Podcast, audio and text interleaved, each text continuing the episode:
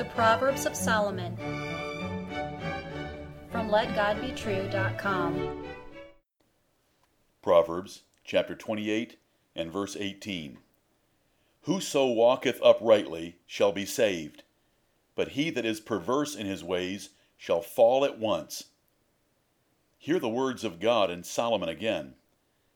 Whoso walketh uprightly shall be saved, but he that is perverse in his ways shall fall at once.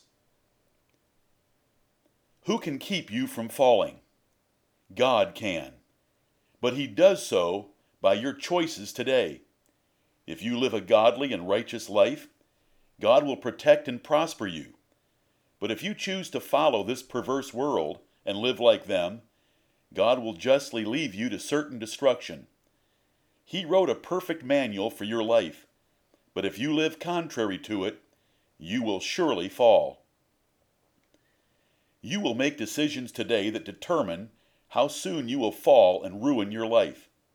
If you walk wisely according to the words of truth in the Bible, you will be saved from falling and destroying your life.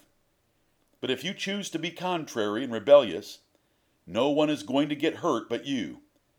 God and Solomon have already guaranteed your coming ruin. Walking uprightly is a lifestyle of godliness, truth, and wisdom.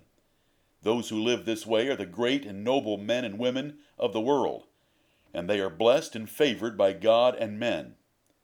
How do you walk uprightly? Learn and obey the plain rules of the Bible, which teach about every aspect of life. God and men will save such noble persons because they have integrity and virtue in all their actions. God's blessing is upon the righteous. He hears their cries for help. He delivers them from trouble. He prospers their way. Judges of the earth and good men also favor the causes of men that walk uprightly. But if you live perversely, doing things your way, contrary to the Bible, you are going down, guaranteed, and soon. You may already be down, but be too ignorant to recognize your life is a failure. A foolish approach to life, no matter how much you like your choices, no matter how much the world approves them, is doomed to failure. God will take you down because he has promised to destroy the proud and the wicked.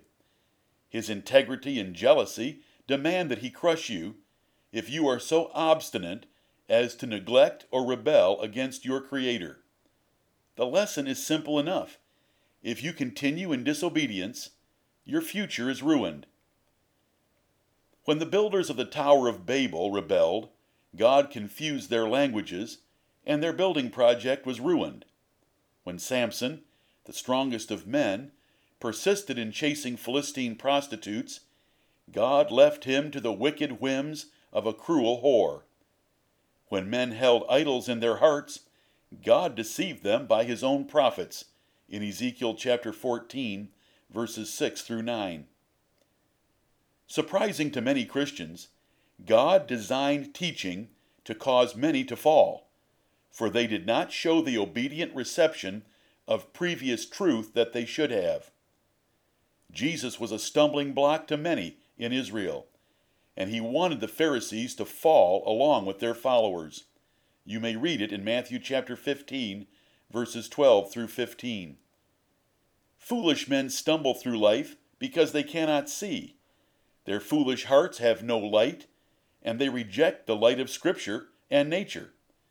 But the path of the just is like a sunrise. Good and honest men see more and more clearly as they pass through life missing potholes, pitfalls, and chasms that others fall into. But the best is last. Those who walk uprightly will be saved in the great day of judgment with eternal life. For their good works are the evidence and proof they are God's elect. But those that are perverse in their ways shall be cast by God into the lake of fire for eternity. What a fall that will be! Amen.